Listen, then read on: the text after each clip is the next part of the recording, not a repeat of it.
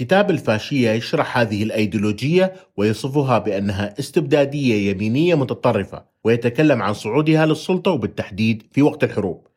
الكتاب أيضا يتكلم عن خطورة الفاشية على الأنظمة الديمقراطية مثل أمريكا وأوروبا. الفاشية هي أيديولوجية يمينية متطرفة تستمد قوتها عادة من الغضب القومي وخير مثال لذلك ما حدث مع بنينو موسوليني. الفاشيين دائما يتواصلون فيما بينهم ويستغلون أي إحباط شعبي من أجل هدف وطني.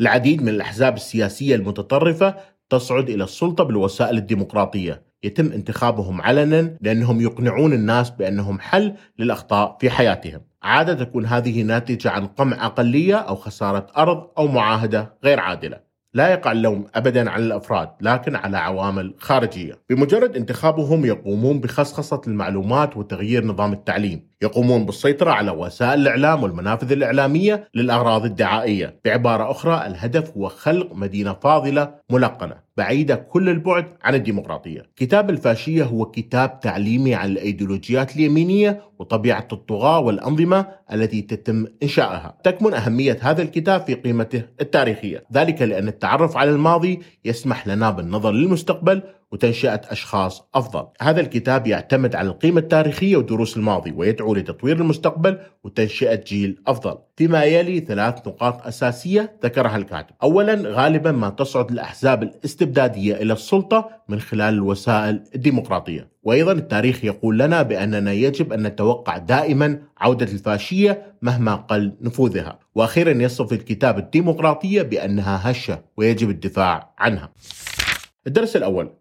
الديمقراطية هشة ولكن الفاشية تجد طريقها بسهولة للقمة. التاريخ هو أفضل معلم لنا. لهذا السبب علينا دائما أن ننظر إلى الوراء وندرسه. لنرى كيف ارتفعت الفاشية إلى السلطة صرح موسوليني ذات مرة بأن الاستيلاء على السلطة يشبه نتف دجاجة حية. افعل ذلك بهدوء قدر الإمكان دون أن يلاحظ أحد. مثل هذه الأحزاب السياسية المتطرفة لا يتم انتخابها في يوم وتتخلص على خصومها مباشرة. بدلا من ذلك فهم يلتزمون بقواعد الديمقراطية في البداية. وخير مثال لذلك هتلر. في الوقت الحاضر يمكننا أن نرى نفس الشيء يحدث في تركيا مع زعيمها أردوغان. الفاشية مثل غيرها من المذاهب المماثلة غالبا ما تعالج مخاوف الناس. في كثير من الأحيان الفاشية تحصل على حصانة في بعض الأحيان شعبية على القائد بالتحديد. فالناس دائما يبحثون عن شخص يقودهم ويحدد مصيرهم ويمكن للفاشية أن تعود في يوم ما. فحسب المؤشر الديمقراطي لمجلة إيكونومست فإن صحة الديمقراطية في انهيار في 70 دولة ومنها بالإمكان صعود الفاشية بكل سهولة حيث ينتشر الفساد والبطالة والإحباط. يمكن ملاحظة هذه الميول في أمريكا نفسها على سبيل المثال. كان دونالد ترامب يحظى بشعبية كبيرة بين الأمريكيين رغم أنه أشاد بحكومات في طريقها لأن تكون فاشية. الدرس الثاني الفاشية جزء متكرر في التاريخ البشري. رسم شخصيات مثل هتلر وموسوليني وستالين صورة للفاشية والنازية بشكل سلبي للعالم كله. ومع ذلك فإن النظرة السريعة على الدول الحديثة يمكن أن تكشف لنا أكثر مما نعتقد. لذا دعونا نلقي نظرة. بعد الحرب العالمية الأولى كانت الحركات المتطرفة مثل الفاشية شائعة. يمكن رؤية هذا حتى في بريطانيا البلد الذي يشيد بالحرية والديمقراطية. مرة أخرى يمكن أن نرى هذه الظاهرة في الهند حيث كان القوميون الهندوس الغاضبون قلقين بشأن المسلمين وشهدت دول أوروبية مثل رومانيا وإسبانيا وتشيكوسلوفاكيا أيضا نزاعات فاشية. علاوة على ذلك فقد حدثت جميعا في ظل أنماط متشابهة. في إيطاليا تناول موسوليني رفض الرأسماليين الذين يحاولون استغلال المواطنين لإثبات ولائهم للشعب. أزاح موسوليني أكثر من 35 ألف سياسي. وفي بريطانيا وعد اتحاد فاشي بالحماية الاقتصادية من خلال العمل ضد المهاجرين. لذلك يمكننا أن نرى كيف صعد الفاشيون في السلطة من خلال الوعد المستمر بمحاربة أعداء الدولة. الفاشيون يعدون بحل البطالة من خلال القضاء على المهاجرين الذين يسرقون الوظائف أو القضاء على الفساد عن طريق عزل المسؤولين الحكوميين.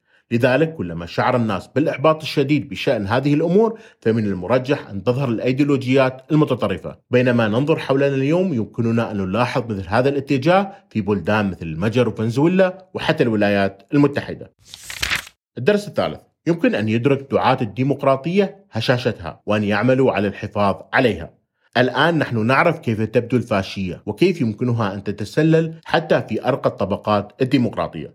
لذلك علينا البحث عن طريق لمنع حدوث هذا وكيف نحمي الطريقة الأكثر فاعلية للحوكمة التي اكتشفناها حتى الآن. قد تكون حكمة الجماهير حقيقية لكن إحباطهم بالتأكيد ليس سببا مشروعا لإلغاء الديمقراطية. لا يوجد إثبات على أن الرأسمالية توسع الفجوة بين الأغنياء والفقراء.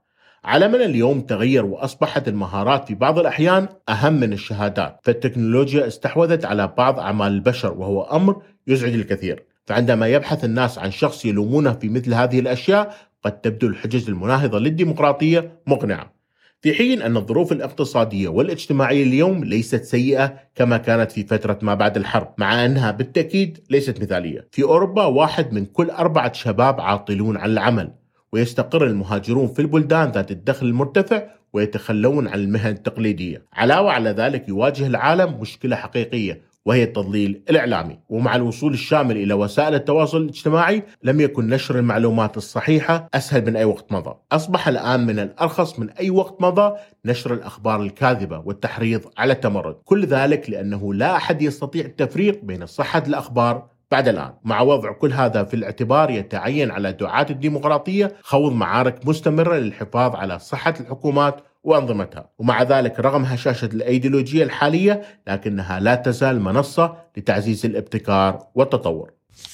وبهذا انتهت حلقة اليوم من ورق كاست. ادعم محتوى ورق كاست الصوتي من خلال الاشتراك وال review. ونلتقي في الحلقة المقبلة من ورق كاست.